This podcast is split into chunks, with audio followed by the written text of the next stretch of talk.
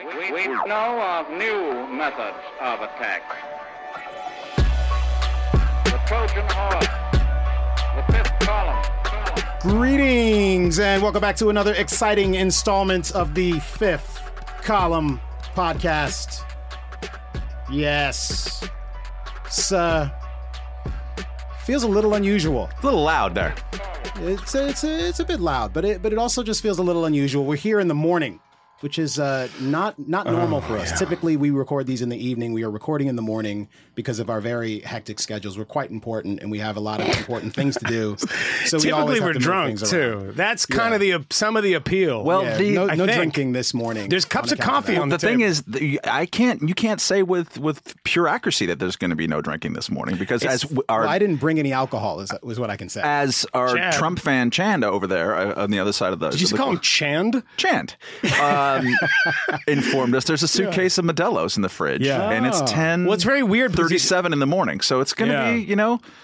It's Okay. very weird. It's happy that, hour uh, somewhere. Chad, our Trump-loving um, engineer uh, producer, uh, has Modelo's because it's a Mexican beer, and Mm-hmm. I'm very surprised that Chad is reaching out to the people of Mexico by buying their beer while also despising them. I mean, that's sort he's a of, Trump fan. That sort of cultural appropriation shouldn't surprise you. um, this is uh, your almost weekly rhetorical assault on the news cycle, the people that make it, and ourselves. Um, I'm Camille Foster. Those those other two gentlemen, Matt Welch, editor at large, Reason Magazine, Michael Moynihan, national correspondent for HBO's Vice News Tonight. Um, they're obviously doing quite well. A, a few br- brief words of warning uh, here. This program typically features respectful, nuanced, and well informed commentary, strong language, obscure pop culture references, and spurious allegations of various kinds. Uh, this is recorded on, this is 524, right? So it's the morning of 524. Um, and this is uh, episode Yes. 58. There are there are many things happening in the world today, but but before we get to that, gentlemen, um, I did bring you both gifts. Yes. These lighters from the Yeah. Nobody Safe tour. Yeah. Again, Nobody Safe tour. Feels a little nobody bit- is safe. Feels a little bit safe. Yeah. Yeah, yeah, a little bit, a little bit. Um, You know, this is uh, I- the future future concert that I went to last week, and it was uh, remarkable, transformative musical experience. Did it have Um, verbs? Transcendent. It was a it was a very musical show. Yeah, it was very, very musical.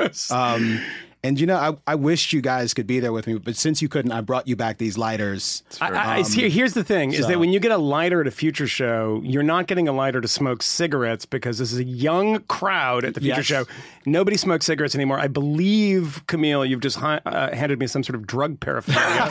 this is officially now drug paraphernalia. The lighter because it's not a it's not for for, for lighting cigarettes. Well, That's it's going to be amazing how that illegal in uh, De Blasio's New York within uh, Oh, six months. Yeah. Yeah. Well, it's it's just the lighter, but yeah, there were kids smoking weed all, all around Uh. me. I I did. This may have been my last like sort of youthful uh, concert. Um, I was called Sir once. Oh, wow. Excuse me, sir. I'm sorry. Well, it- and the- I had the two young gentlemen who were uh, standing beside me in the very front uh, center, this front row center, front of the stage. I'm just giving you a sense. So of you how weren't in the front row? for me. I was. Oh, But center, front row. Yeah. Um, but the gentleman standing beside me said, you know, if, if you want us to put uh put these these out, you know, just let me know because they're smoking.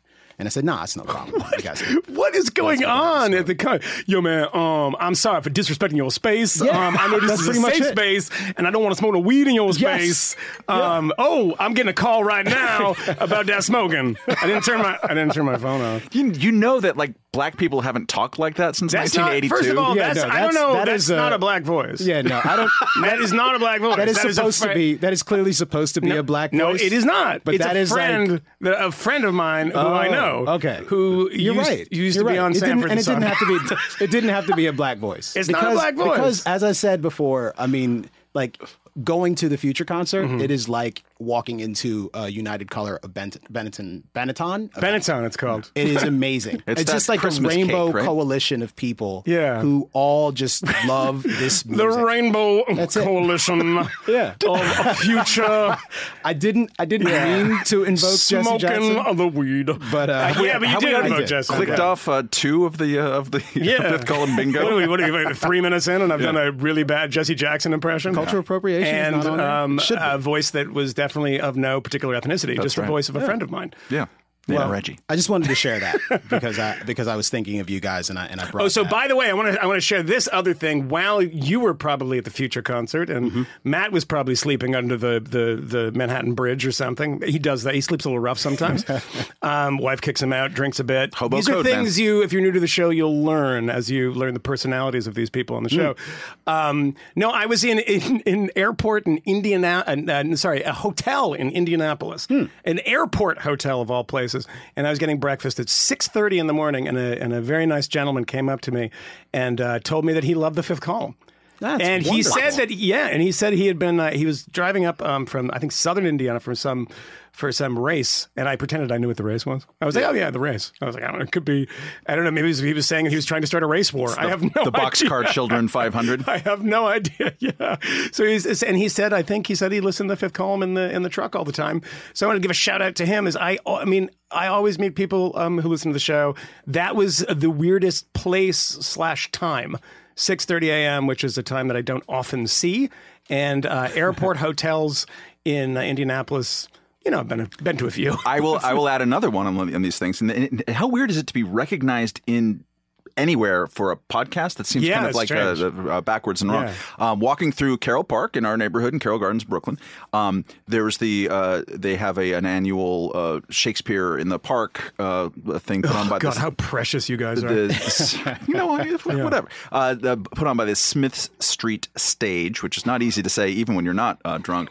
Uh, where are those Modelo's, by the way? Uh, and so uh, I was walking with my daughter, uh, easy at eight o'clock, uh, or you know, in, in, in the early evening, and the guy who was playing Richard III, because obviously they're doing Richard III this year, um, said, "Hey, Matt Welch." During the show, Uh, there, no, there was just a rehearsal, um, but like he's oh, the fifth column. so, Richard III at at uh, at uh, Carroll Park is a fifth column fan. I just Uh, want to so say, that go Brook- out, go out and watch them. They're- Like how Brooklyn has changed. That that rich Camille Foster is looking for an apartment in in one neighborhood that I sh- I shall not med- mention Bed Stuy, and it's Matt Bed- it's and, Bed-Stuy. and, and, and and Matt is like going to Shakespeare in the park in Brooklyn. Twenty years ago, used to go to stabbings in the park in Brooklyn on Sunday mornings, and if you didn't get stabbed, you got stabbed by a needle through the foot. Wow. So, Wow. So it's a different place. and you are God and, bless gentrification. and you're in like what used to just be like uh, Seventh Day Adventists, not Seventh Day Adventists, but uh, the other ones.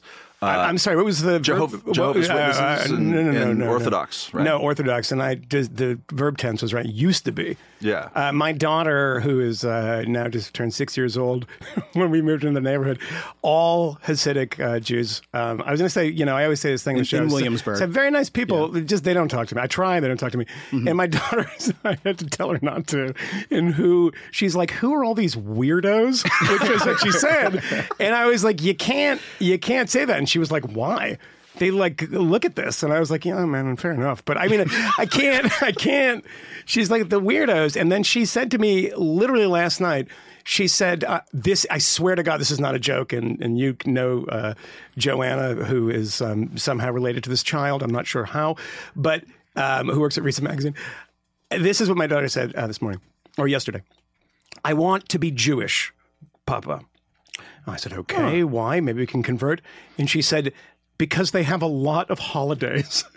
this is true. She goes to a school which takes off, you know, sort of Albanian Christmas and and you know uh, Yazidi New Year and like they all have, and there's always a Jewish holiday. So she's now convinced that the entire family should convert to Judaism to get Based more on the holidays, holidays. which reminded me of the Seinfeld episode where where um, Tim Whatley, uh, played by the guy from Breaking Bad, Hmm. converts to Judaism just for the jokes, just so he can make just so he can make Jewish jokes. so but you anyway. can make fun of Jewish Yes, people? exactly, exactly, Is, and, and is have that cover. anti-Semitic though? I don't ask Rachel Dolezal if she's ever made a racist joke, and she'd be like, "Hey, I'm black. I can I can do it."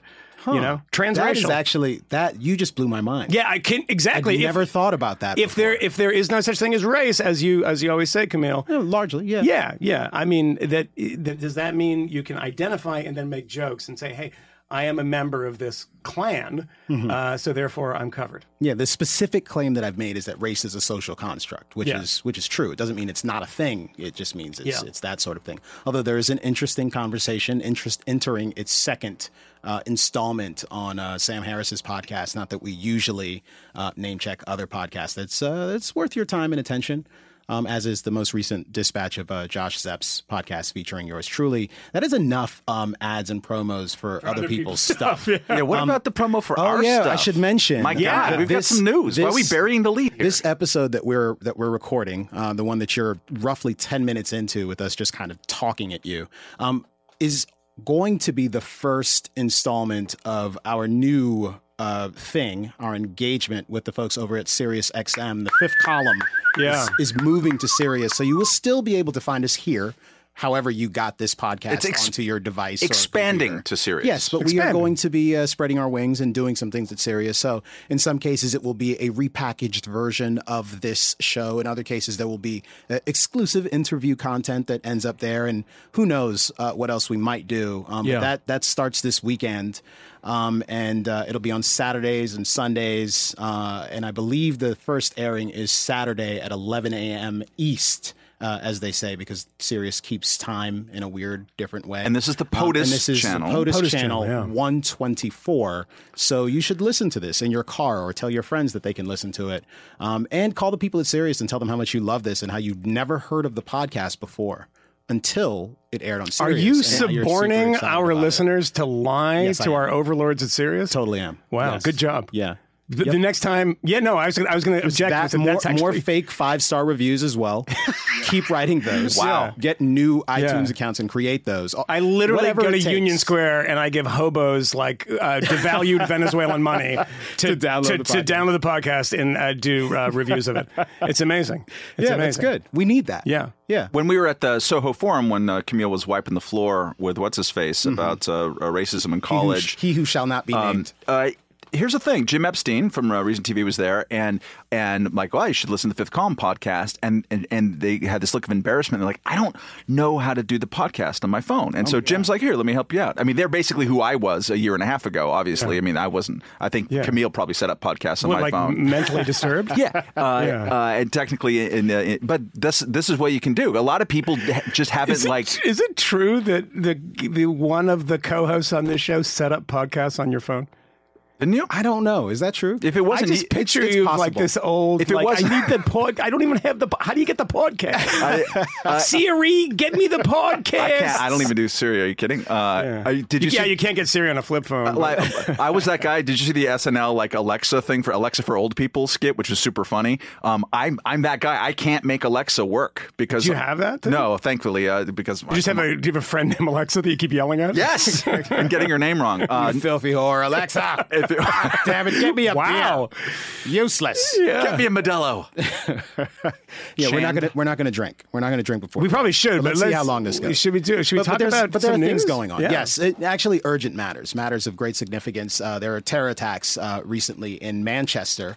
Um, this is a, a suicide bombing that took place after an Ariana Grande concert in Manchester. A 22 year old man wearing a suicide vest filled with shrapnel uh, detonated himself, killing 22 people, injuring many more. Um, the uh, the Brits have moved to a heightened state of emergency uh, because they fear imminent attacks, and the reason they suspect that is because this 22 year old man had on uh, a, a bomb a bomb belt or a bomb vest, some sort of materials that suggest that he may have had some sort of additional support. Um, there are a number of related issues here. I mean, there's the predictable stuff that happens every time you have one of these attacks conversations about migrants and immigration, conversations about blowback and root causes of terrorism. Um, and in this particular case, we have another conversation, which we'll probably come to a bit at the end of this, this sort of block, um, but a conversation about the United States leaking um, or at least announcing a bit too early um, intelligence related to this attack, specifically the identity of the young man who carried out this attack, which the Brits were not interested in having released yet, but had shared with the Americans. Um, apparently, as has been the case in a number of other si- similar circumstances, the Brits knew who this young man was before the attack took place. Um, the Americans did not, um, but simply having knowledge of who someone is, simply surveilling them, having some idea that they might at some point do something bad, obviously isn't enough to prevent these things from happening. You have finite resources. You can make a list as long as you like. Um, and we don't know a great deal about what gets someone onto those lists, or for that matter, off of those lists. It's Um, also a civil it's a, it's a civil liberties issue too because. This is always there's a lot is often made of this, and this was we saw this on the news uh, quickly after, and I heard this even on NPR this morning um, when the British ambassador was being uh, very strangely interviewed on Morning Edition, where the interview, of course, was made about Donald Trump and about do you trust him, et cetera, you know, with intelligence uh, uh, being leaked. But you always get that question and that comment, which is, you know, you uh, knew about this guy, so what happened? And that kind of is a subtle uh, I, the, the, subtle idea that civil liberties should be be jettisoned if somebody's on some sort of list. Yeah, they have a they, they know a lot of people that do a lot of things. Now, the complicating factor here is that he came from a Libyan family, and according to some sources, he just came back from Libya, uh, which is now a de facto. I mean, it's a collapsed, broken failed state in which portions of it around places like Derna are controlled um, by Islamic State or Islamic State affiliated groups. And there is an, also uh, chatter that he had gone um, to live uh, to Syria before. Um, Syria, of course, being the the place where if you ever come back from Syria, like countries like Sweden, for instance, where I used to live, uh, only recently made it a crime to go to Syria, which I believe it should be. I mean, you're going to uh, effectively an active war zone and going to certain portions, which is a terror state, and people are coming back and they knew it and they said, okay, nothing we can do about it, and they'd keep an eye on them, and some of those people ended up doing bad things.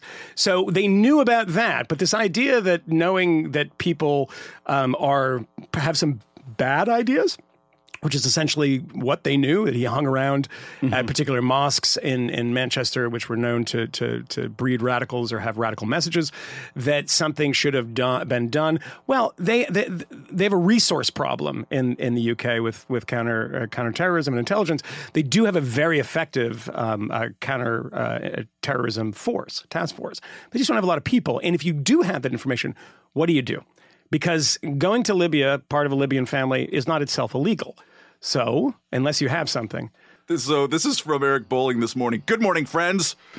He's a host on Fox News. Has a new show called The Specialists that he does with Kat Timpf, our friend uh, and a former uh, guest here, uh, and uh, Eboni Williams, Eboni Williams. Um, good morning, friends. Terror on the European continent due to loose immigration strategy and PC culture. Let's not become Europe. Hashtag MAGA. Um, yeah. Yeah, that's penetrating analysis. Yeah, um, but like it's this desire to have one explanation for this. Yeah, uh, or or one solution for this. Can I point out, by the way, that the United Kingdom isn't the continent? Uh, he mm. says hmm. terror on the European continent. Terror on the European continent. We talk about the continent, we mean uh, places that aren't the yeah. United Kingdom. Continental and, yes, Europe. Con- continental Europe. Um, we don't expect that level of nuance from somebody who looks like he's a JV lacrosse coach uh, with his shirt unbuttoned to his navel and dribbling. At, you know, it's it, the, the man is the man is quite literally um, and I know this um, also from sources within that organization. I'm going to be the Gabe Sherman of this conversation. Breaking news about Fox, largely considered in the building one of the dumbest people oh on God. that city block from multiple sources, by the way. Jeez. Uh, look, I, it's true. Have you ever seen the guy on TV? I, he looks I like he's having a stroke. Oh he's just yelling about, you know, his hair slicked back. He's like a like a classic evil character, right? He, and he flipped from being like Johnny Rand Paul. He was Rand Paul's like guy there yeah. in that in that building. Uh, and how do you go from being like the champion of Rand Paul two years ago to yeah. the champ to the hashtag MAGA on your oh, tweets? I know. It happens all over. Rank opportunism. Oh, okay. Um, these uh, Fox is of course uh, building full, and we, are going to talk about uh, that network in a little bit, where you guys both used to have a show, uh-huh. um, and I've been on the network quite a bit myself.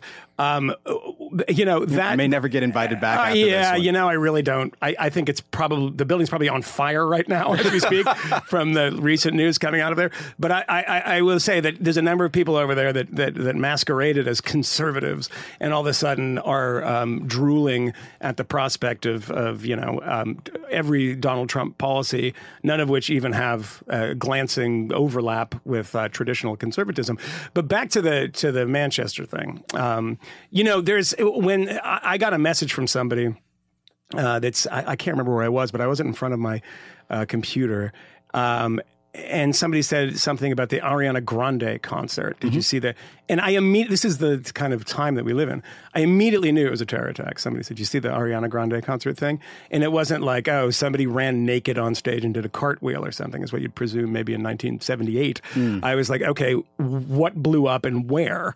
And immediately, of course, it was Manchester. And then you have the um, for people who are listening listening to the show for the first time too, we do talk a lot about media and criticize um, our own comrades in the media. But what ends up happening in, in the immediate aftermath of this is Twitter is flooded with self righteous messages from journalists. Don't jump to conclusions, and then the fake thing where you make it about you and talk about how you're going to go give blood, um, which nobody ever needs uh, in situations like this, um, because usually number one they have good stocks of blood, and number two um, people die in, in that close proximity to somebody blowing up a vest with ball bearings in it and nails in it.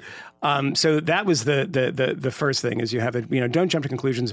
Not all Muslims. You know the you know the the kind of rote script that you go through. But if you're a little more clever, you get to the root causes thing and you try to figure out why this 23 year old Brit who grew up in the United Kingdom was so angry that he decided to kill teenage girls. And if you get if you ever get to the point where you're asking that question, stop yourself, you know, take a breath and realize that you're not very smart and that this is how dumb people pretend to be clever to ask these deeper questions about what we could have done. And you know, I have a slightly kind of th- a thing that I have mocked for many years and I'm starting to mock a lot less the formulation after 9-11 was something that the bush administration said is they hate us for our freedoms. And we joked about this and we laughed about it and i used this as a punchline. And i'm starting to believe that there's a, a, a certain amount of truth to it. The formulation itself is bad right? Our freedoms what does that mean? It's just sort of you know eagle clutching a flag and you know this this ridiculous kind of things that you see on the back of a ford f-150 you know that, I don't believe that sort of thing. But there is a certain element to this where they don't like our culture. And it is an offense to them in so many ways. So if you come to the United, the United Kingdom, if you come to Germany, and you bask in all of the, the freedoms that one that is associated with liberal democratic capitalism. That's why we have money. That's why we have stability. That's why our region, I say our because I lived in Europe for a long time, um, that's why that region, I should say, is a sort of sea of tranquility in comparison to where a lot of these people who are blowing up bombs, particularly where their parents come from. That's why. So you take advantage of this sort of thing. And then for some reason, because of an ideological reason, cloaked in religion and sort of half religion, half ideology, um, you end up loathing it and hating it. And then you choose your targets, right? And this is the thing where they hate our freedom. They don't like the society in which they were born and had all the advantages of becoming a 23 year old with, you know, proper food and without without you having an arm blown off at any time. And why do you attack a concert of 15 year old girls and this Ariana Grande thing. There's something about that choice. We have to think about these things, right? Dylann Roof cho- chose a black church for a reason. Obviously, he was a fanatical, genocidal racist, right? You choose this place in the same way the Bataclan attack in France chose a concert of the Eagles of Death Metal in the statement from ISIS. It, it what was it? It said something about this house of prostitution and lasciviousness and licentiousness and all this stuff. And I would add just uh, the Nice truck attack, uh, where they knew it was a Bastille Day thing. They knew there was going to be a place with a lot of strollers. Yeah, that's true. I mean, They- they you're tr- exactly chosen with that So you're trying to attack children, number one, because of the horror of it, and then you can say, "Well, you bomb our children." Um, well, you know, the funny thing about how how mentally incapacitated these people are. This guy grew up in a Libyan neighborhood which was opposed, a fanatically anti-Gaddafi uh, uh, area, and apparently his family was the same way. And the bombing children, the bombing of anything, the United, United Kingdom it did that recently in Libya to depose Gaddafi. So one would think that he would be rather celebratory, but it's beyond that because it's not about these. Fi- They're not thinking in a, in a sort of Kissinger way about foreign policy. They're dolts, and you know, I'll give the president some amount of credit say they are losers and that is actually true but they're dolts in this and they're not thinking about this in this complex way they're thinking about it more in a civilizational way. So why to to to, to you know radical Muslims say it's horrible Americans? Well, you know we saved Muslims in in, in Bosnia during during um, the 1990s. Well, they don't care about that. We fought on the side of the Mujahideen to our great sort of problematic history of, you know, funding the Mujahideen. No credit for that. It's really not about that in the long run. Thank you for your help. Now you're next. And the reason you t- attack these places is they're symbols also of the type of culture that they loathe. Young girls and crop tops and dancing like you know, remember the first thing that happens when when when ISIS towns are liberated, you see people burning um, you know, niqabs and burqas in the street and men smoking cigarettes. Mm-hmm. Because these are the things that you cannot do. And you, if you believe and subscribe to that ideology and you want to live in the Islamic State, in the Caliphate, and you want to travel there and you can't quite do it, and you look around yourself and you see Ariana Grande and you see, you know, drunk British men, which is kind of hard to avoid in Manchester. I used to live there for a short period of time, incidentally, in the neighborhood that this guy was in from, in Fallowfield.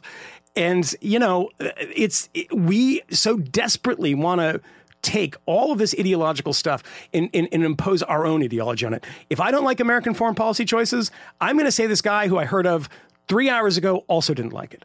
We, we immediately know more about the terrorist motives and mm-hmm. correct their motives because we want our own motives to kind of work in concert with theirs. It's a kind of a weird system where we're saying root causes is more about your own ideology and how, you know, the root cause is this thing that I hate they hate it too.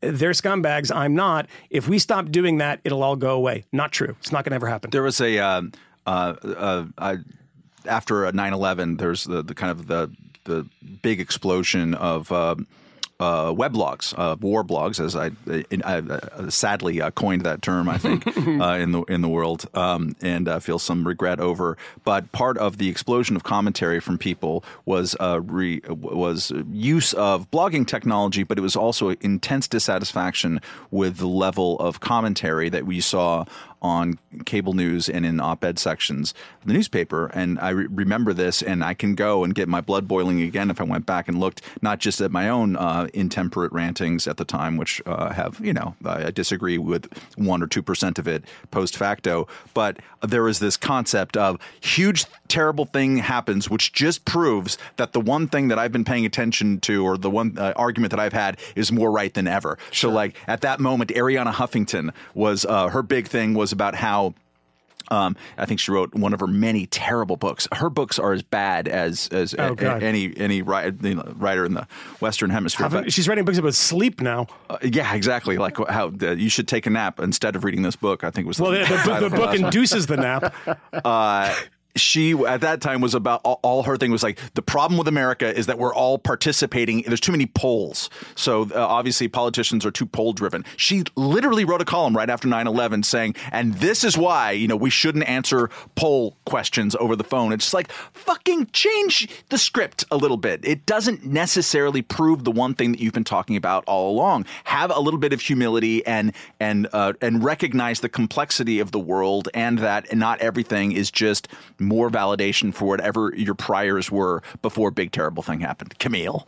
No, no, I, I love all of this. Um, certainly, confirmation bias is a thing, um, and journalists, uh, polit- politicians, um, and uh, regular everyday citizens of various countries um, are constantly trying to find ways um, to utilize like the latest, uh, the latest big story to confirm the things they already believe about the world.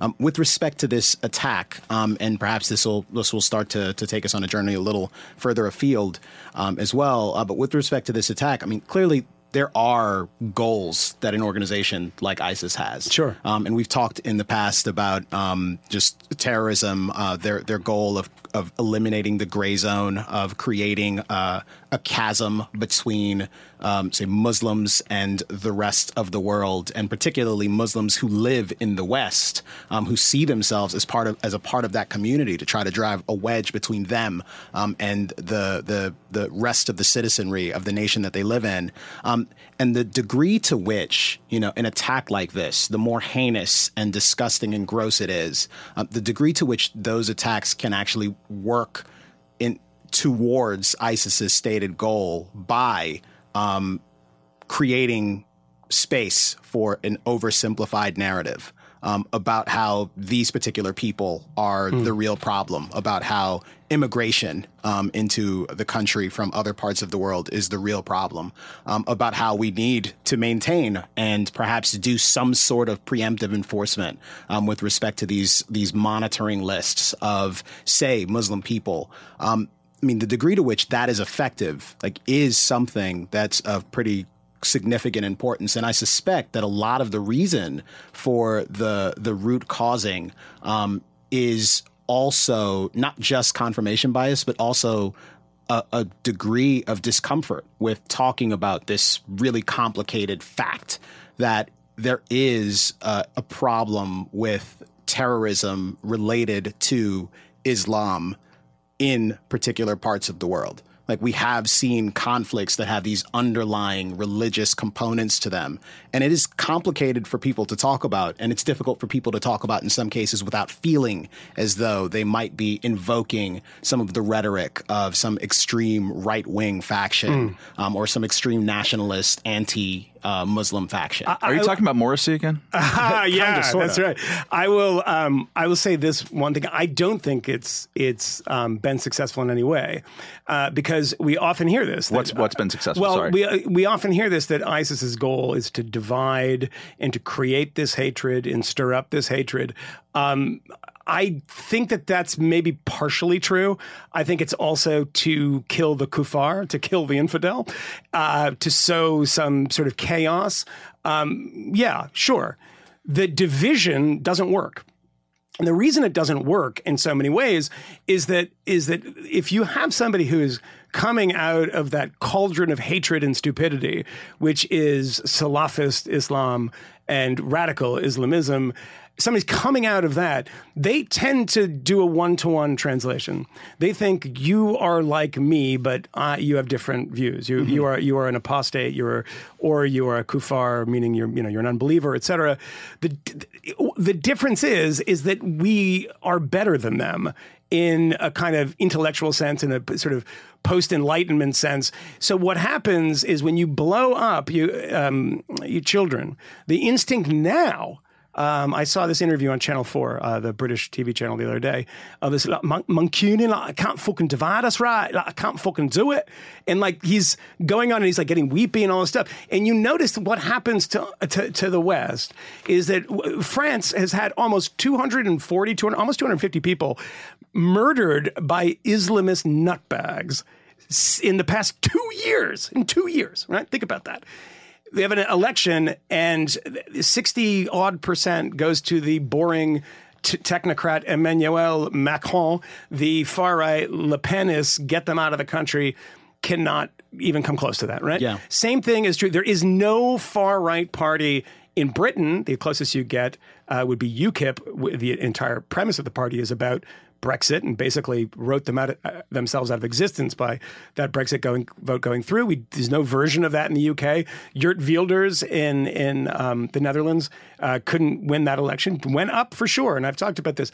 There's a, a rise in all these parties, but not enough to tip the balance. Right. And there really hasn't been the backlash since since uh, 9/11.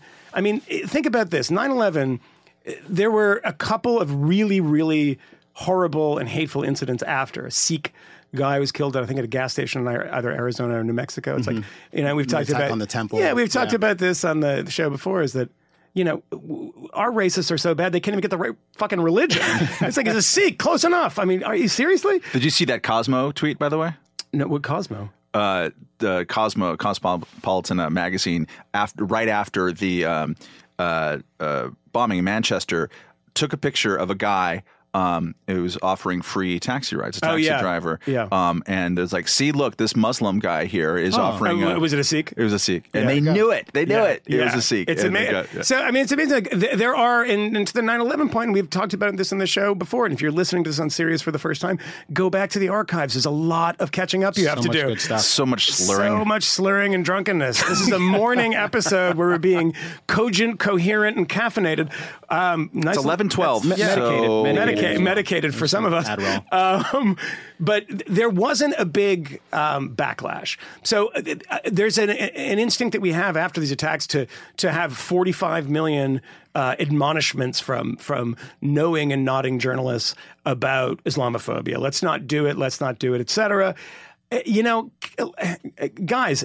It, it it's worthy to to warn warn against this stuff because there are some really horrible racist people out there who flatten a religion and believe 1.6 billion people are all the same. That said, uh, you know, is it? Do we have that bad of a track record on this?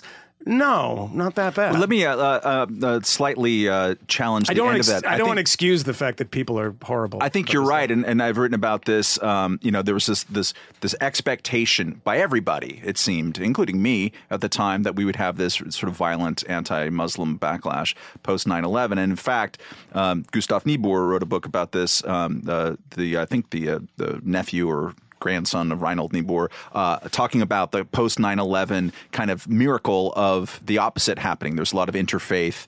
Um, uh, you, know, discussion and dialogue, and people went out of their way to learn about. I mean, the New York Times bestseller list in October, November of, of 2001 was just filled with you know Bernard Lewis books, and it was all about Yeah. like understanding Islam. Like people just reached out and like, okay, I want to learn. Um, but there was some this weird delayed reaction like 10 years later and i think uh, I, I, I, I will date it to the 9-11 mosque controversy in which some of our friends were, uh, uh, you, you know, on kind of on the wrong side of, uh, in in my opinion. Really? Who? Gutfeld, among others. I mean, Gutfeld had the funniest thing uh, about it. It was like, uh, okay, you can open the mosque, but we're going to open a strip joint across the street, which I think is the correct. I think it was a gay bar. Uh, yeah, Yeah. a gay strip joint, something like Yeah. that. But um, no, uh, people, th- there came this sort of delayed backlash where you have all these uh, local legislators, legislatures uh, passing anti-Sharia law, you know, measures in, Oklahoma. in Arkansas. Like, Yeah. hey, you know what? Yeah. You're not going to get Sharia in Arkansas. Yeah. That's just not going to going to happen. And and part of that delayed backlash informed the Trump phenomenon. So It- it's true. Uh, Yeah. uh, uh, there's an aspect of Trumpism, and let's forget, like we need to stop immigration from these countries until we know what's going on. Mm-hmm. Um, and I want to use this as an opportunity to pivot because I have kind of an open question for. Michael and and, uh, and maybe uh, Camille as well here about Trump's trip uh, Mm-hmm. out there, right? So he goes to Saudi Arabia, Saudi Arabia, Israel, Vatican City. like uh, which is kind of you know as as a concept it's kind of baller just to go to the to the the, the three capitals of uh, religion uh, there uh, but uh, he goes out and sends kind of mixed messages about U.S. foreign policy and terrorism. On one hand, he says, um, in a way that was kind of music to my less interventionist than than most people uh, ears, of like, "Hey, this is stuff that you're going to have to solve on your own here. We're not going to tell you necessarily what to do in your countries. Although uh, we'll talk about this later with the Philippines, uh, he will selectively tell you what you should do with your countries, especially if you're doing the bad thing in some cases. Uh, but like you, you we need to, uh, you know, we have to concentrate on going after this radical terrorism and extremism.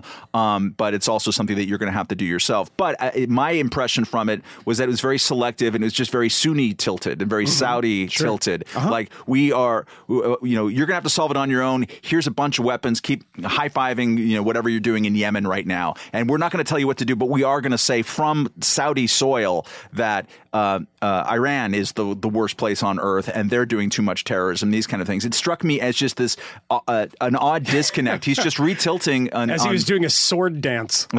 Yeah, so, sword dance. so this is so the so the so the internet the first international trip of the the Trump administration takes him from Saudi Arabia to Israel to Vatican City. I believe there's also a NATO trip um, Yeah. that's sandwiched in there, which Yeah. probably will have occurred by the time you hear this podcast. Um, but in Saudi Arabia, he announces, uh, and actually it, it's announced before the deal is struck before a massive deal, uh, an arms deal, uh, in which the United States is going to be selling uh, very sophisticated weaponry, ships, Abrams tanks to the Saudis, uh, which we have an expectation will almost certainly be utilized um, in some of their ongoing conflicts, uh, some of which are worth paying specific attention to. Um, but Matt, you mentioned um, Trump's speech, which he gave there um, to the uh, Arab Islamic American Summit in Riyadh. Uh, this is the capital of Saudi, Arabia. Uh, Saudi Arabia. Um, but some of the quotes that stood out.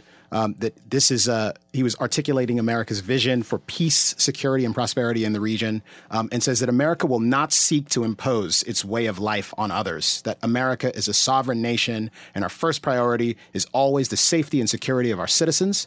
Uh, we are not here to lecture you. We are not here to tell other people how to live or what to do or how to worship. Instead, we are looking for partnership.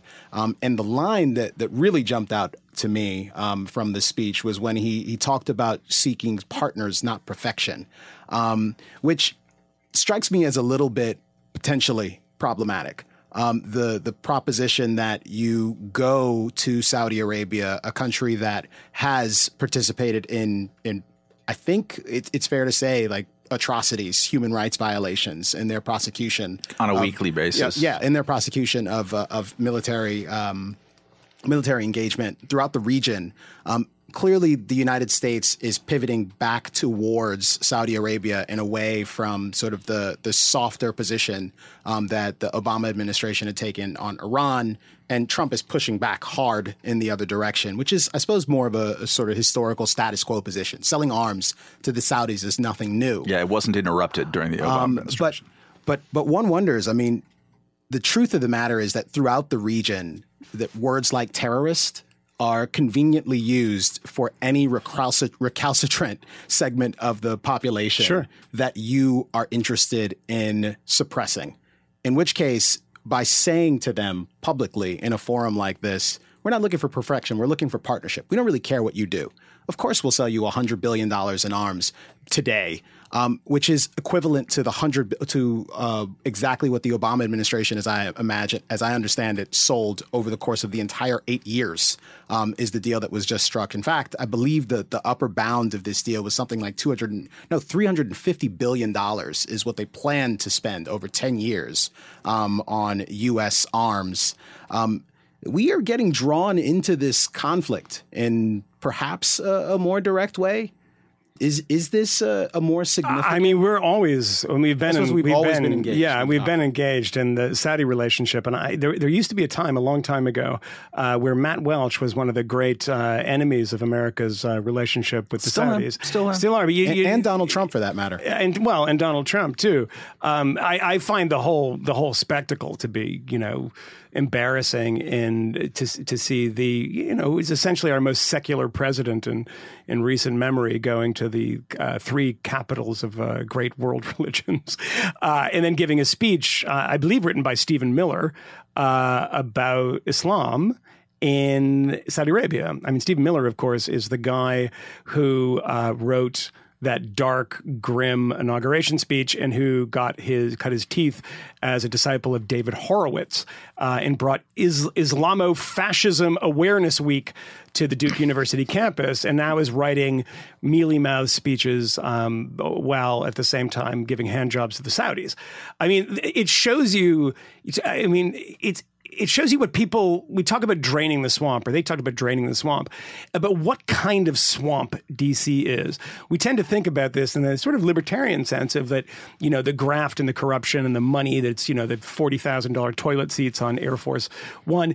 I think of it as swampish and disgusting in the ways that everybody is so malleable. You mm-hmm. get to dc and it's it's one thing to change your opinion to get you know a slightly different position inside your own insurance company but it's a rather different thing to be Stephen Miller and go from Islamo-fascism Awareness Week to you know these uh, these uh, Muslims they're really uh, sketchy people as Trump was saying during the campaign, than to uh, delivering this fake statesman-like speech. Uh, in Saudi Arabia, I mean, it also, of course, as the other people in the administration, as we were previously talking about, um, maybe I think before we started recording today, that that uh, the number of people who were conservatives or people who were free market people who really desperately wanted a, a, a, a slice of this pie. Yeah. And all like Stephen Moore, guys like this who are supply siders, Reaganites, who are now all of a sudden saying, you know, populism is great, protectionism is great. Our relationship with the Middle East.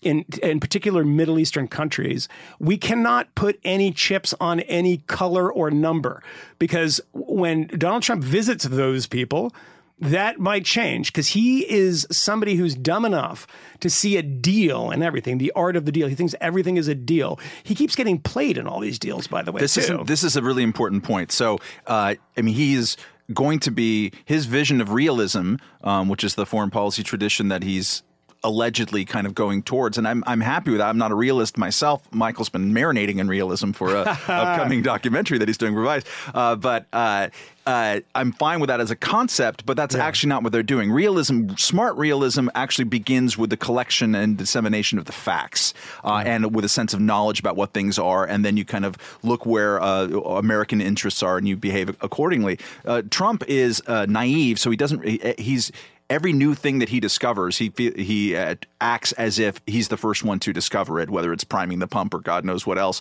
But he does this in foreign policy, and he's done this on this trip. But he's so transactional in nature. He so much wants the deal, no matter what the deal is. Israel and Palestine, you know, are gonna he's gonna do that deal. But in Saudi Arabia, so who gets who gets privileged? uh, in the court of a transactional president.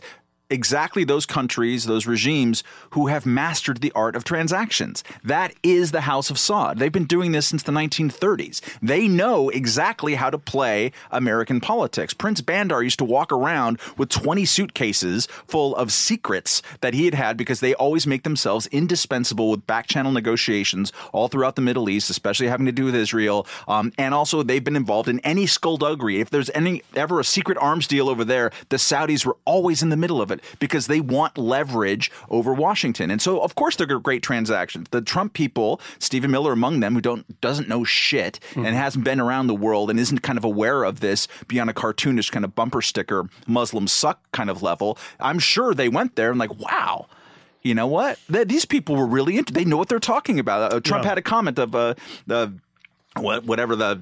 Uh, the, the Sultan King jackass name was like, you know, I talked to that man, and you know what? I, he really does want peace.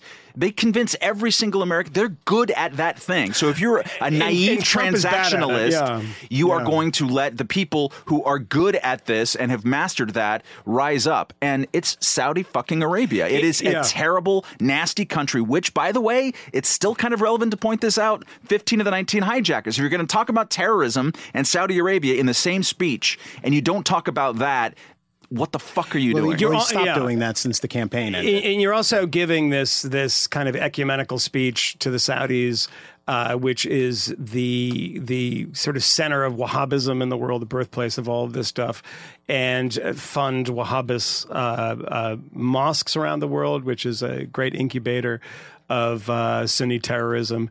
And you know the thing about Trump is, and it's and it's important to remember this. This used to be just a slur, but in, it's increasingly now a a terrifying prospect that the, the, the president is, and I mean this very straightforwardly. The president is not a smart person. The president believes that he's a great deal maker. He is not. Um, and we see that, you know, even in his private business transactions, despite the fact that real estate in New York is a rather different animal than getting, you know, uh, Kim Jong Un not to to turn uh, Seoul into a parking lot of flattened Kias. This is a very, very different world that he's living in. But the incredible thing about how kind of thick he is about this, we used to say, not we, but people used to say that well, it's okay. He'll surround himself with good people. Two problems with this is he's surrounded himself with a lot of bad people. There are some good and decent people in there. I think H.R. McMaster is, is, is I believe in the consensus that he's a pretty decent guy and a smart guy. And I actually read his book on Vietnam. is very good. But the problem also is that he is the boss and he believes that government, we see that with this with sort of this initial glut of executive orders, what he believes he can do in the Comey investigation, fire things and make firing people and make things go away. He believes himself to be the kind of imperial president. So he surrounds himself with good people, but they are still, and I don't believe that to be true, but they are still at the whims of a mercurial kind of infant who doesn't know anything. You notice this, he says this about, you know, Sultan bin Scumbag, that he's the greatest person on the planet. And then you have um, the meeting with Xi Jinping where he says, Oh my God, this guy, what a, what a guy, really, you're a guy, you've taught me so much. in a 20 minute meeting. In, and, and Xi Jinping is sitting there going like, I cannot believe I'm doing this. I can't, I can't believe how stupid this guy is. It reminds me of that old SNL sketch. Why can't we get a Chinese accent? Well, because uh, we're on Sirius now. Um, because well, they do have like you know Opie and Anthony or whatever, Opie, Opie and Jimmy or whoever it is now. But you know, at this point, at this point, when you have it, he's doing the same thing. Oh, it's amazing! It's amazing. And this phone call with Duterte, um, where this uh, uh, transcript is leaked. By the way, it's leaked to the Intercept. Now you know you're really leaky when Glenn Greenwald and the sort of lefties Glenn- at the Glenn Greenwald gets a lot of leaks. he does, but I mean, saying. uh, from the Trump, I, I think high- it might high-value stuff. It might have been uh, leaked from the Filipino side. I don't remember, but um, but in that he said, "Oh, you know, uh, the Chinese, they're great. Xi Jinping, good guy, is going to help us out." And Duterte is just like, "Uh huh, yep, that's great." And the Chinese, of course, uh, in the Fili- Filipinos have a very, shall we say, tough and contentious relationship, Hmm. especially in the South China Sea. But he doesn't know any of this. So he goes in there hot, like, you guys are the best. Love you. Love the drug war stuff you're doing, killing all those people. Let me let me read the exact quote. Yeah. because it's incredible. Actually, I just wanted to congratulate you because I am hearing of the unbelievable job on the drug problem. Many countries have a problem. We have a problem, but what a great job you are doing! And I just wanted to call and tell you that. Um, this is the scourge of my nation now, and I have to do something to preserve. Scourge? Yeah. Scourge. Scourge. Okay. Scourge. Scourge. Scourge. Scourge. Uh, Sounds like a place in England. and he and he He's also from fucking Scourge. And he also says, and I think we had a previous president who did not understand that, but I understand that. Yeah, um, Duterte and his uh, uh, merry band of psychopaths have killed uh, 9,000 plus people without any trials or due process or thing. Right. Maybe some of them had it, but don't trust those to be fair. And, you know, we're talking about a president who bragged about throwing somebody out of a helicopter. He also bragged, ad- admitted uh, on several different occasions to riding around uh, the city at night, like helping to lead these uh, squads that were carrying out executions on the street um, Yeah, and shooting yeah, people yeah. on the street. And keep in mind that himself. Trump's own State Department has been issuing like uh, uh, alarmed statements about like, wow, your guys are going way too far, extrajudicial killings, it's a serious problem, and all these kind of stuff. Trump, whatever, I'll just call him and, and say you're doing a great job. And by the way, it's this is um, one of those things that when you're at a company and and and you're going to complain about your boss and you say, "Oh, you just take it. Do you have a Gmail account?" Everybody knows this. Anybody who's ever worked at a big company, say, "What's your Gmail?" So because it's off the company servers, right? And this is probably what Trump's going to start thinking. Like every time he's like, "Hey, Duterte, uh, let's fucking kill some drug." Oh my god! Um, do, you have, do you have like a cell phone? Do you have like a flip phone? You got a burner. I got, you got a burner, yeah. Because this, you got a TracFone. Because seriously, everybody in here like just leaks everything, and they're listening. But it is really amazing the leaks and the. the I saw a response from some uh, conservative on, on on Twitter when that uh, thing leaked, and uh, I, I can't remember who it was. Maybe maybe Roger Kimball, uh, who said like whoever leaked this should be uh, jailed. Uh, you know, my first instinct is like that the president is pra- praising the murderous thug that is leading the Philippines right now. There's Yeah. there's a, there's actually a lot of that um, now, and we've we've seen reports that when the president gets home, there's going to be some uh, housekeeping, um, house cleaning, and uh, or housekeeping as well, I suspect, and uh, we may see some old faces return um, to uh, to the White House, some old familiar uh, Trump. Uh, henchmen uh, who know how to clean up uh, clean up bad things, um, but but with respect to all of these nasty characters that the United States has relationships with, the Saudis, um, various other people. I mean, this is not new, right? Correct. Like, we we know that previous administrations, the last one, the one before that, the one before that, um, by which I mean Obama, the Clintons, Bush, both Bushes, in fact, um, like we've had relationships with unsavory people. To what extent is Trump reaching out to, um, essentially reversing his himself? Um, with respect to the Saudis um, and reaching out to really nasty people in other parts of the world, just part of what you do in Washington in order to try and achieve various geopolitical uh, goals and objectives. And let me rephrase your question, uh, uh, even kind of on the nose too, is um, to what extent is media outrage at this completely selective? As if, Sure. as if this is the first time that we've ever been in bed with thugs. I mean, I think some of it, like the Philippines call, is just above and beyond where we usually go. He's he went out of his way apropos of nothing to praise a guy for doing something that everybody recognizes is a human rights and he's atrocity. done it, and he's done it multiple times, despite the fact that he has not only been criticized by members of his own State Department, but there has been like criticism from the mainstream media every single time he has said something seemingly supportive of a dictator or some other monster someplace else on the planet. but it's it's a it's it, it makes my skin crawl not as much as Camille's because I think you have a, a heightened sensitivity to this that, uh, exceeds my own. But when you see all of the uh, Obama. Uh, uh, staffers, you know, just tut tut on uh, Twitter and elsewhere, um, saying, you know what, Obama would never go to a, uh, a repressive Muslim country and not, you know, directly confront them about all of their human rights abuses. I, I mean, look. Not only is that wrong, and I mean, I think that that that Trump's uh, dealings and and the effusive out front praise is sort of you know qualitatively different than one would see in the past. I mean, most people at least have the dignity not to do that and not, Not- to not to public do the sword dance? No, they're not doing it publicly in the sense not, of he's that- not good at these things. He's not good at these things. but, you know, the Obama administration, I mean, I spoke to um, a number of people who negotiated the Iran deal, and I asked them the, the same question of, like, why in the Iran deal? And I don't have a negative perception of the Iran deal that um, a lot of people, I mean, Trump says the worst deal ever signed, complete nonsense. But I, I, I'm, I'm negative about it, but not wholly negative about it. I think there's some good things about it. But in that, when I, as two people in particular that were v- very high level negotiators here, why didn't you get some concessions on human rights, particularly Americans who have gone missing into, into prisons, et cetera, there? They said, well, that's a different thing. We didn't we didn't entangle those things. It's like, well, you know, you had the squeeze on these guys where the sanctions are really starting to bite, and they came to the table, and they came to the table and delayed their nuclear program by about ten years for the purposes of getting pallets full of cash, um, you know, flown into the airport in Tehran. If you want to do that, and I think there's some arguments for and against this, why not, you know, talk to them about human rights? I think that's also bad. I think it's also bad to to to negotiate with people when you can. You know, Cuba's another great example. Yep. The opening to Cuba. Which I think was the right thing to do, but you have these people over a barrel. They really, really would love American tourism dollars, uh, more American agriculture coming into Cuba. Get get a little something for it. Don't be like, you know, let me be clear. This is the right thing to do. It is the right thing to do. But because it's the right thing to do doesn't mean you don't get something for it.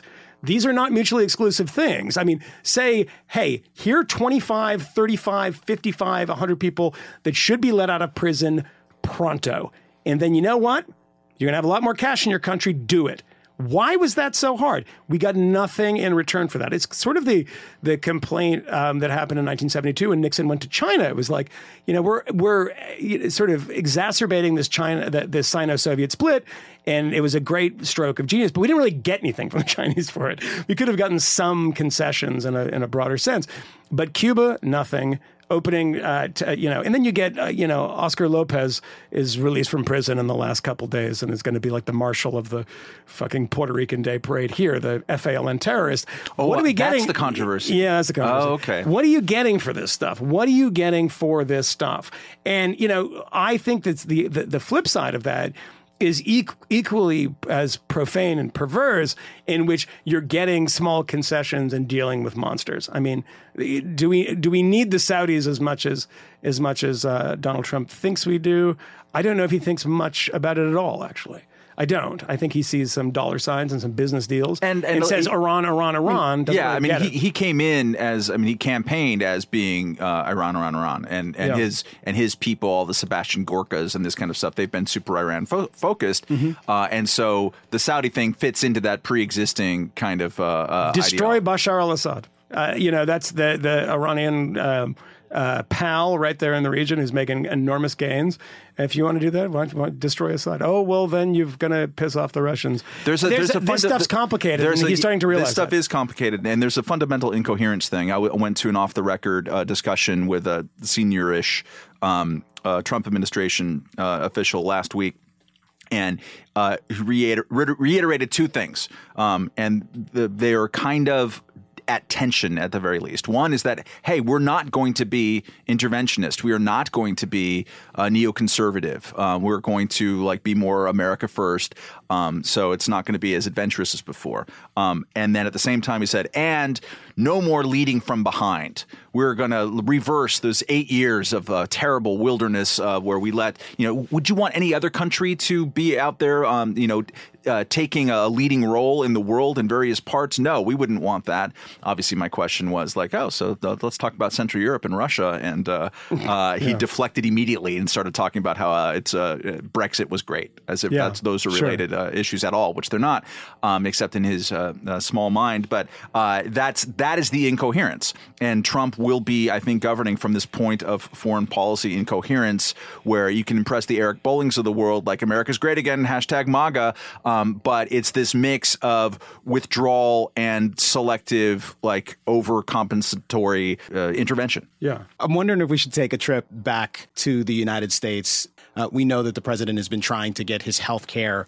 reform reform uh, legislation. Uh, now that it's through the House, they celebrated as if they had actually enacted legislation, which was weird. Um, but it's still not through the Senate. It won't get Um, through the Senate. and it likely won't get through the Senate. Yeah. Uh, that I would probably stand behind that bold prediction. Um, but now this week we actually get the uh, the first full budget from the Trump administration, uh, a massive, massive tome, um, which which kind of had everyone freaking the hell out. Um, some of the the headlines yesterday uh, from CNN: Trump budget, eight hundred billion dollars in Medicaid cuts, um, and you just kept seeing these like sort of startling, galling numbers at the top, just suggesting that the Trump administration was heartless monsters who were making cuts all over the place. It didn't really seem like there was a hell of a lot of thoughtful analysis going into most of the pieces that were um, being manufactured yesterday uh, in the wake of this tome being dropped. And I say tome because for whatever reason, we are still printing out these budgets. Most of the shots that I saw yesterday uh, in in the uh, B-roll on television and in the uh, photos on various websites were of people in the uh, congressional printing office printing the brand new uh, glossy Trump budget documents. Funny because it is almost certainly the case that this thing won't pass in any way, shape, it's not a piece of legislation. I mean, the, the biggest problem in, in coverage of this, and we saw this back uh, six eight weeks ago when Trump released the skinny budget. Remember that one? Mm-hmm. Um, which uh, led to a round of absolute hysteria from the Nick Kristofs of the world saying, I, I know now what it must have been like to be in Rome and see the barbarians coming over the hill. I mean, that's uh, literally what he was saying. And you know, CNN saying, with his, you know, Donald Trump is eviscerating what remains of the government and all these kind of things. All of this, the coverage of it, when you're reading it, keep in mind. And I know this is kind of like schoolhouse rock stuff. The president doesn't write budgets. He just doesn't.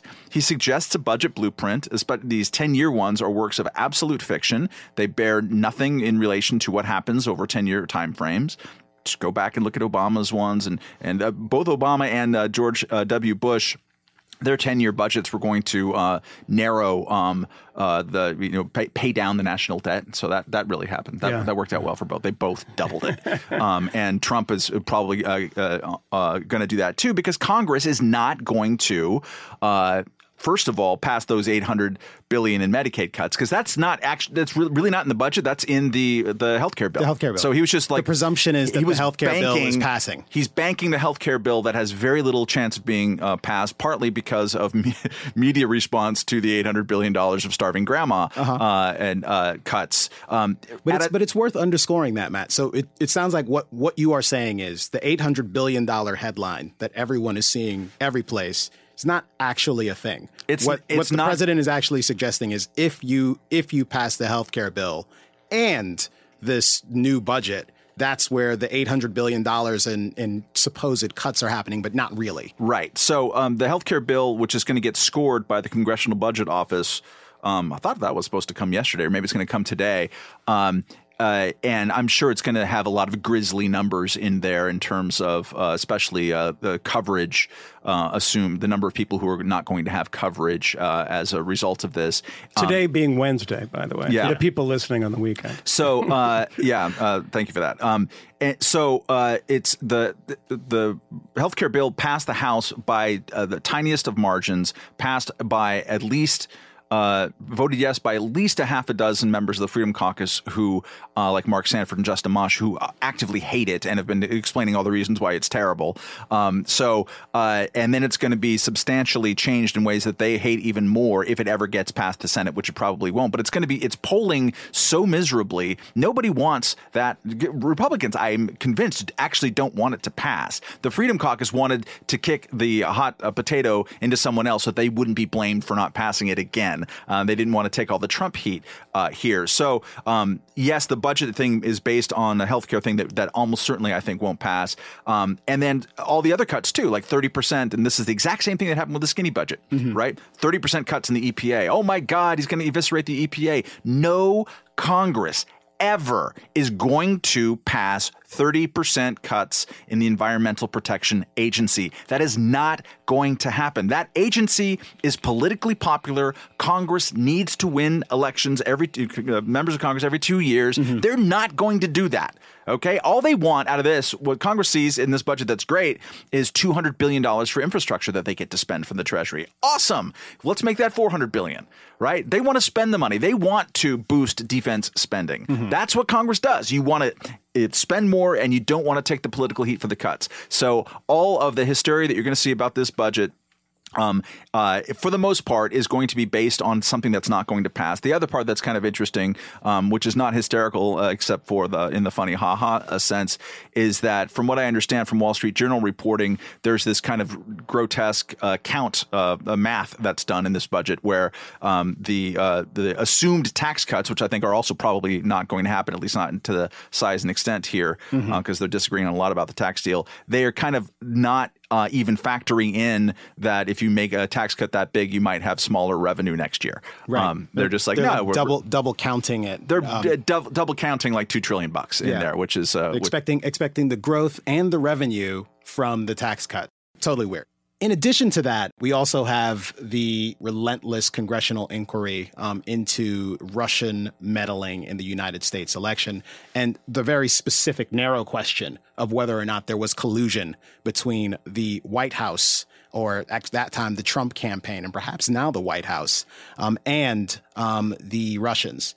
Um, and this uh, this exercise continued yesterday. The former head of the CIA came to testify before the House, uh, and there were some uh, there were some interesting exchanges there. I can actually play some of the audio from that. It should be clear to everyone that Russia brazenly interfered in our 2016 presidential election process, and that they undertook these activities despite our strong protests and explicit warning that they not do so. When you learned of Russian efforts did you have evidence of a connection between the Trump campaign and Russian state actors? As I said, Mr. Gowdy, I don't do evidence. Uh, well, I, and we were uncovering information and intelligence about uh, interactions and contacts between U.S. persons and the Russians. And as we came upon that, we would share it with the Bureau.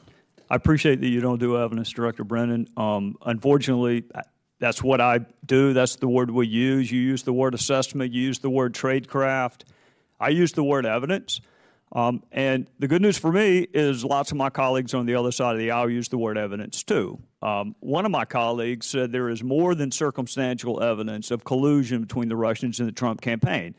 Now, uh, there are only two types of evidence there's circumstantial and direct. So if it's more than circumstantial, by necessity, it has to be direct. Those aren't my words. Those are the words of one of my colleagues on the other side of this very committee.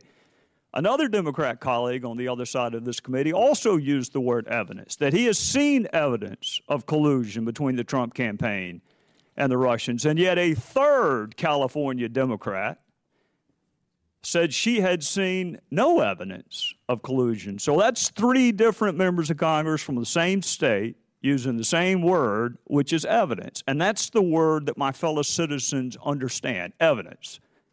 Assessment is, is your vernacular, tradecraft is your vernacular. You and I both know what the word evidence means. And we're not getting into whether or not you corroborated, contradicted, examined, cross examined. We're not getting into how you tested and probed the reliability of that evidence. It's a really simple question did evidence exist of collusion, coordination, conspiracy between the Trump campaign and Russian state actors at the time you learned of 2016 efforts? I encountered and am aware of information and intelligence that um, revealed contacts and interactions between Russian officials and U.S. persons involved in the Trump campaign that um, I was concerned about because of known Russian efforts to suborn such individuals. And it uh, raised questions in my mind, again, whether or not the Russians were able to gain the cooperation of those individuals. I don't know whether or not such collusion, that's your term, such collusion existed. I don't know. But I know that there was a sufficient basis of information and intelligence that required further uh, investigation by the Bureau to determine whether or not U.S. persons were actively conspiring, colluding with Russian officials. So for me, uh, uh, and this might be kind of a, a narrow um, interest, but since they were uh, fighting over like definitions of words uh, there, what is collusion, what is evidence, especially they were they were going after. Um, to me, the, the most interesting word that Brennan chose was interference. He hit this really, really hard in his opening statement. He hit this again in cross examination, which is that we have you know, strong evidence, or he didn't say evidence, but, uh, um, you know, my initial worries back in August was that Russia was engaging in an unprecedented interference in the U.S. election. I have yet, and, and maybe I'm getting too literalist in my old age, interference to me is you get in between me and my goal. You change my approach to this thing. Um, uh, what is in where's there? There's got to be a continuum here between attempt to influence, um, uh, attempt to corrupt in some way, and interference. And Brennan was insisting over and over again on interference, and yet, from my sense, I haven't seen uh, enough uh, evidence. I mean, the the whole Gowdy was trying to do a gotcha here, and and I think Brennan rightly said, "Hey, look, I just saw a lot of communication, enough communication that matched bad patterns of Russia trying to get involved in elections before that I forwarded this onto the FBI." Um, and he didn't uh, fall for the Gowdy trap of like, you know, give me evidence or, of collusion or go to hell kind of thing. Um, that's all fine, but the interference in the election did Russia interfere in this election? Is that cut and dried to you, Moynihan? Interference. I, look, I mean, there is uh, there are a number of great sort of rhetorical tricks here. It's the and this is all the C words here. There's this great conflation of uh, collusion, uh, corruption, and you know and contact too would be the mm-hmm. other like they have contact with people you know that could essentially mean the, the fsb or the gru any of the russian intelligence services contact someone and they say please piss off that's contact i don't know what that means beyond that i'm slightly skeptical I, i'm becoming more skeptical as time goes on because this being the leakiest vessel, this White House, since the Lusitania was hit by a German missile. I mean, this is like, collapse I mean, how are we getting no information, this direct information about people's names? They say somebody higher up into the administration. Now, this is a recent one. Is that Jared Kushner? Who is this? Is that, you know, Sebastian Gorka? We don't know. So, what I think, what, you know, interference could mean, and I think this is probably true, they're trying to interfere in the election by, by hacking and releasing you know, DNC emails, John Podesta's emails, whatever it might be. Okay, that doesn't seem uh, strange like, to me. That sounds like influence. But yeah, it's it sounds like influence, and and we it's this kind of all these rhetorical tricks, and and and you know, I saw I can't remember who was saying this. Um, oh, it was uh, that. Um, great intellectual, the Friedrich Hayek of our time, Sean Hannity, last night, who was making he was making a big uh, announcement, uh, which was that uh, I'm I still have a television show. Shockingly, that was his announcement, um, and he's shutting down his investigation into you know uh, Clinton's murder of Vince Foster or whatever he's on now. Oh, um, so he like he had this thing of like they're playing these clips, and uh, you know he's like you know it, it, it, there are there's no evidence that vote tallies were changed. Well, of course they're they're not. They're, we don't have a networked system like that. I mean, every every county uses a different type of machine using a different operating system. I actually did a piece on this for uh, uh, uh, Vice News tonight uh, with a with a guy talking about how bizarre and antiquated our system is. But that's not the question. No one. I mean, we're, we're moving the goalposts and we're changing the argument. Is that if you say, did Donald Trump take money from the FSB? Well, no. Good God, is was there someone in the White House, who's currently in the White House. Well, no, you always have to listen to language. They say associates of the campaign. Roger Stone, probably, right? I mean, I mean, who are we talking about here? What? And then you have to get to the second issue. What kind of influence does a blowhard and a self promoter like Roger Stone actually have?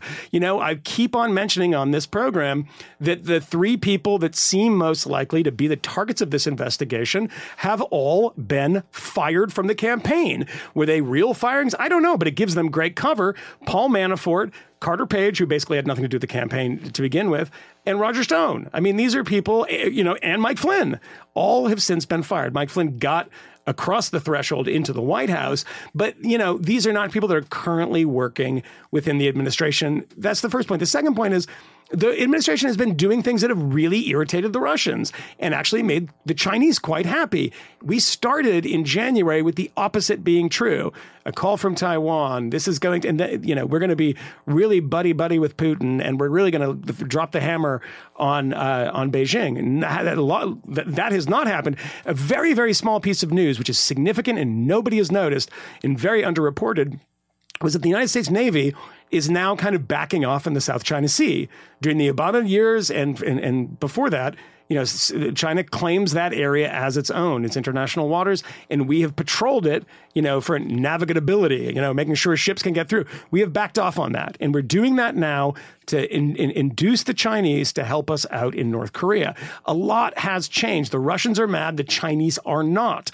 So if you look at the actual policy, what's going on? I mean, if they are buying off this this uh, uh, presidency, they're really not getting their money's worth right? I mean, it's it's a bizarre argument at this point, which has become, you know, I hate seeing these these people on MSNBC now has become, you know, they're number one in the ratings in the demo now because they've been doing this. Lawrence O'Donnell and Rachel Maddow going full tilt about these Russia stories and really lurching in the conspiratorial, like Lawrence O'Donnell suggesting that that that the collusion between the United States and the Kremlin was the attack on the 75 Tomahawk missile attack on a, a uh, Syrian Air Force base. I'll let you have that and get you a little bump. That was Lawrence O'Donnell suggested wow. this based on what? Nothing, pure speculation. And it was a split screen when he was telling this to Rachel Maddow, who was nodding so vigorously, yeah. I thought her head was going to pop off. I, I, I, suppose there's there's a world in which one should say, well, to be fair to them, um, and and I don't know that this is entirely fair. This this is actually really generous. Um, that he was saying uh, wouldn't it be nice if you didn't have to wonder if it was a possibility that the president of the United States might in fact be working with his friend Vladimir Putin, as if to say that oh, there is yeah. so much smoke. Sounds like filling Dinesh, the room. Dinesh D'Souza talking about Obama. Wonder. Yeah, well, no, it's, it's very very similar. I mean, in terms this, of the hysterical this is an, paranoia that's, that's on display. I, I think you know in my in in the Moynihan version of the Duterte dictatorship, when I take over and I start pushing people out of helicopters, I'm going to jail any journalist who uses the "I'm just asking questions" formulation, which Lawrence O'Donnell did, and then of course Sean Hannity just did the other day. He's like, hey, man, I'm just asking questions. I don't know. In, in which and this is the, I, the Seth Rich, uh, the Seth Rich murder. Yeah, um, and in, I in Washington D.C. DC like, DNC yeah, staffer you get killed was killed four in the morning in Shootingdale, D.C. And yeah. like it must be a conspiracy. Yeah, it must like, be a conspiracy. He walked outside. Have you been to that neighborhood? Yeah, I mean it's it's Occam's it's, razor it's here. Nice this is now, like but... it's a little nicer, but you know, like well he wasn't robbed. It's always the thing like he he wasn't robbed. You know, sometimes when you when you get in a scuffle with someone, you shoot them, you want to get the fuck out of there as fast as possible. Like let me try to get this guy's watch off. It's not. I mean, they might guy like there's a pretty obvious explanation for all this stuff, but Hannity does this, and you know the with all the mental capacity you would expect from Sean Hannity, it was saying like you know guys, I'm just asking questions. When I tweeted this. Um, that I said that Sean Hannity's just asking questions, just asking really fucking stupid questions, and it was like retweeted like two thousand times. But it also, but the in that I was happy that it got a lot of attention because in that it provoked gales of laughter for the afternoon because people were just asking questions about Sean Hannity and saying this like, I heard that uh, Sean Hannity killed a drifter.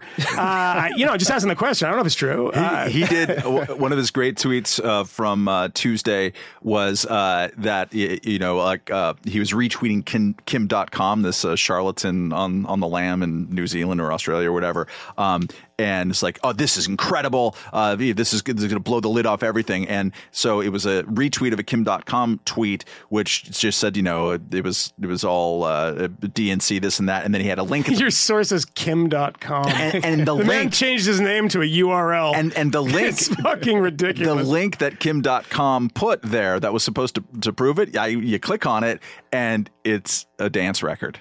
Yeah, no, that, that was the evidence. He's It was a dance trolling the hell out of him. He's uh, there's there's a enormously obese uh, German man holding a flower, and it's like, buy my new record. It's going to be great. And oh, by the way, this says rich, and know all about it. It's going to be great. I'm blow the lid off of it. I'm like, you are terrible. you are literally the fattest man in the world, just rolling around the countryside in New Zealand, and somehow you've ripped the lid off this case while drinking pints of gravy.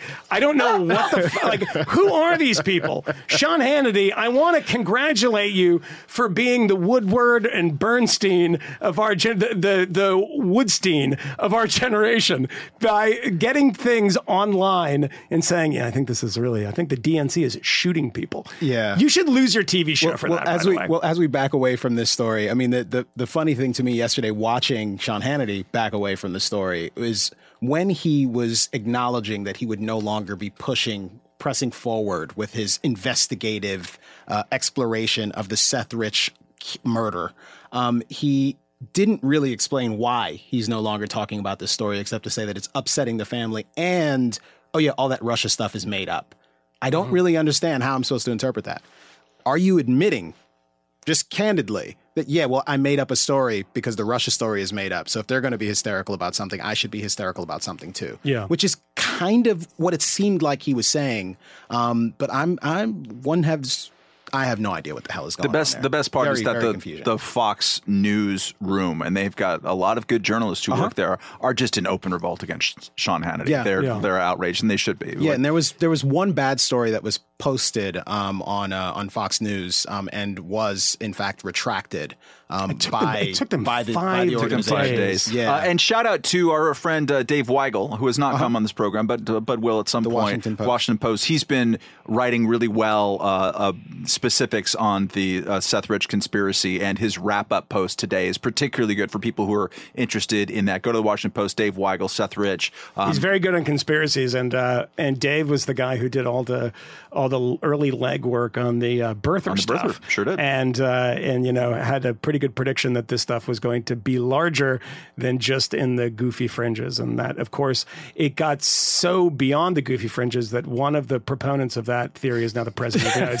States, which by the way everyone forgets. I mean, you have somebody who's so crazy that they that I think this is kind of like the chaos theory of it is if you say so much so often and you're that crazy all the time that people t- t- tend to forget the kind of ur text of his crazy which was you know coming up with this idea that I could get attention, and it's mentioned, by the way, in the new Roger Stone documentary that is um, that is on Netflix, which contains one of the weirdest things. Uh, a side note: it contains an on-camera interview with my dear friend Matt Labash, who is a brilliant, funny writer who refuses and has always refused to do radio and TV Oh. for all sorts of very complicated reasons that he just didn't want to do it. and he Alcoholism hates it. mostly. Uh, Well, I mean, by the way, in this interview, he's drinking, which is very course funny. Um, and, and- and so Matt is I I almost choked, and I've been talking to Matt recently. Didn't even didn't even um, mention it to me, but I almost choked when I saw it. It's a very good film, by the way, and it does get into the fact that maybe Roger is. Uh, there's a great quote in it from Tucker Carlson, Carlson on um, an interview with Carlson where he says, you know. Uh, basically, Roger Stone is involved in every um, major historical event for the past 200 years. And they do a funny little animation with it where Tucker's like making jokes about, you know, the fall of Rome and, you know, the D Day landings because he's a great self promoter. And, uh, you know, in, in that, in that sort of, universe where, where he lives, where, where where Stone exists, which is a very very bizarre place. You know, you know Yeah, Roger, yeah. right? And I've and I, I've I've met him. We've, we've Yeah. had some, some times together. I haven't gone to like the swinger clubs in Florida with him, that kind of level. We've had some lunch. I had a, I, yeah, I had a drink with him during the during the campaign. Actually, I'll say this. Let me just end on this. This is probably a more interesting thing is that I don't even know if it made it into our final piece. We did a piece uh, for the HBO show in which um, I went to a birthday party for Lee Harvey Oswald. Um, that Roger Stone was at the the um, uh, kind of conspiracy convention the next day. There was actually a cake with Lee Harvey Oswald's face on it. Mm-hmm. We, we cut the cake and we sang "Happy Birthday" to him. Uh, I didn't actually, but everybody else did. And I did. The only reason I didn't was because he murdered the president. Uh, it's usually a disqualifying thing. Um, but Stone, in that moment, it was in, I believe it was in October. All the polls were going against Trump. It was looking very, very bad for him and very, very good for Hillary, obviously. Um, and he said to me, um, "Well." You know, we'll see how it goes. They've run a very, very bad campaign. It's they've done a terrible job, and Rogers clearly believes the polls. And he said, "Well, I signed an NDA about my time with the Trump campaign." But the funny thing is, my lawyer looked at this NDA, in the wrong kind of shell company from the Trump organization uh, signed it on their end. So, as far as I'm concerned, it doesn't apply. And I said, Roger, what do you mean? Are you going to get some? You're going to write something about this? He said, We'll see. And he was doing that Roger thing where I have the goods. If they lose and disappoint me, I'm going to release these, you know, whatever it might be. I mean, Roger has a credibility problem too because he believes, you know, Hillary Clinton killed John F. Kennedy Jr. Um, to, to, for that's just facts. for for, po- for political reasons. But but Stone tells this story, and then uh, they win the election, and Roger has a new book out about the brilliance of the Trump Revolution. It's you know, classic Roger Stone. Anyway, Ex post ex post narratives. yeah, some idiot. Some idiot wrote this. Yeah. What do you got for me, guys? Uh, Matt, you got something? Uh, I thought we were going to go with. Uh, Morrissey. No, that was Morrissey's pretty great. yeah. It was his birthday. If you if you're gonna you know Yeah, I have no idea what's going on with that. I don't even know who Morrissey is. Can I So- do? Can I do? yeah. yeah, for you new listeners, uh, Camille's black. Uh, black people don't know who Morrissey is. Mexicans are huge fans of Morrissey. all they know is who uh, Morrissey is. Yeah, uh, Scotch Jamaicans are, are future fans. They're not fans of Morrissey. This is true. Uh, but we're going to go. Oh, that's a good pivot to the music because my some idiot wrote this is um, actually a uh, idiot organization at a university. So if you ever have a lack of material on somebody idiot that wrote this, just just trawl America's universities. Actually, in this case, Canada's universities. This is a headline in the Guardian. Lou Reed's friends dismiss claim that Walk on the Wild Side is transphobic. so uh, to Camille, uh, who uh, you know is is uh, a Jamaican, Walk on the Wild Side I- I know. is the Do, song do, is do, yeah is the song do, do, sampled do, by do. Tribe Called. Quest. so um, uh, here here is the bit. That's funny. Um, uh, this is a friend, his Lou's longtime producer Hal Willner told the Guardian, "I don't know if Lou would be cracking up about this or crying because it's just too stupid." And apparently, the Guelph at Guelph University, the Guelph Central Student Association, apologized for including the song in a playlist at a campus event. It said, "We now know the lyrics to this song." Are hurtful to our friends in the trans community and would like to unreservedly apologize for this error in judgment. Does this mean people in the trans community no longer give head? I well, it's it's uh, apparently that was it's a this is a what, song. what, what is what are the what is the the By the way, this is in that thi- song? this is it's unclear because Yeah. the song is is one of the earliest.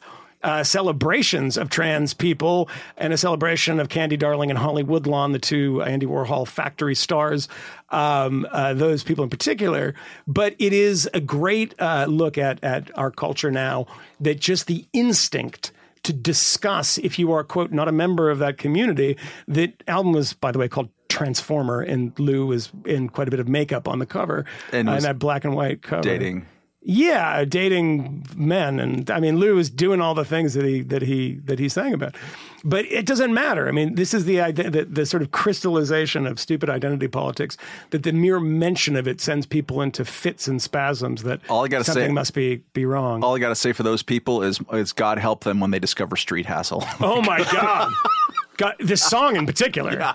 A, a 11 minute song, and this is my recommendation on the way out. Sometimes we do this on the show, recommend books and and films and stuff like this. I will once in a recommend the song based on Matt's uh, bringing it up. The 11 minute song Street Hassle on Lou Reed's album Street Hassle, which uh, ends uh, or close to the end, has a very brief appearance by Bruce Springsteen. Yeah, he's so he's going down with a ship too. As soon Yeah, as people uh, yeah. discover the whole thing, Yeah. uh, it, it's it's basically about the hassle of having a teenage naked girl OD, OD in, your, apartment in your what do you- apartment in New York do City. No, I mean that's And- that's a real. I mean that'll screw up your night. Yeah, Yeah, and yeah. Uh, the recommendation from the host of the party to drag the body into the street, and uh, it's uh, then I won't read say the lyrics because I think it's maybe even too much for Sirius.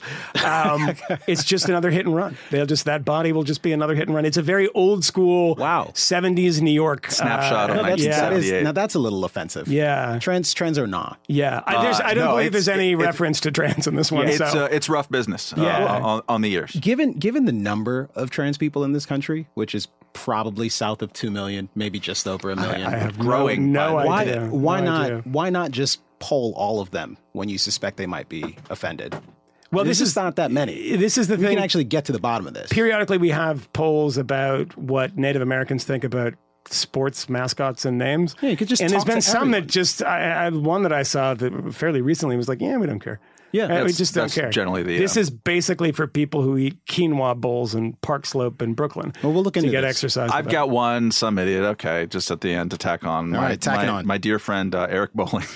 Twitter feed again. I can't stop. It's just too good. This is a guy who's a, a, a host on a television network. And here's my my uh, piece of advice for anybody out there who's even doing something related to journalism or commentary or whatever. Don't have this following hashtag. So this is from a couple of days, May 21st. American pride returns. Feel it? Been too long missing from the commander in chief. Thank you, President Trump. Continue on with hashtag MAGA. Yeah, I mean, Yeah. imagine if people were hashtagging no hope. Well, I guess they kind of were yeah, uh, during possibly. Obama. But this is an advertisement for I'm just going to join a team, and Yeah. the team is power. Yeah. uh, and it's gross. And I think it. that um, uh, you should respond to him um, and say, you know, I think what you're feeling is probably chlamydia. That's that's I, that's, that's the other. I, I look at I, I you know I'm like Sean Hannity. I'm just asking questions. I don't know. I don't know what's wrong with him, but I'm just asking questions. So But you're pretty confident that it hurts when he pees. 100% sure. Actually, I don't want the lawyers to get involved. 99% sure.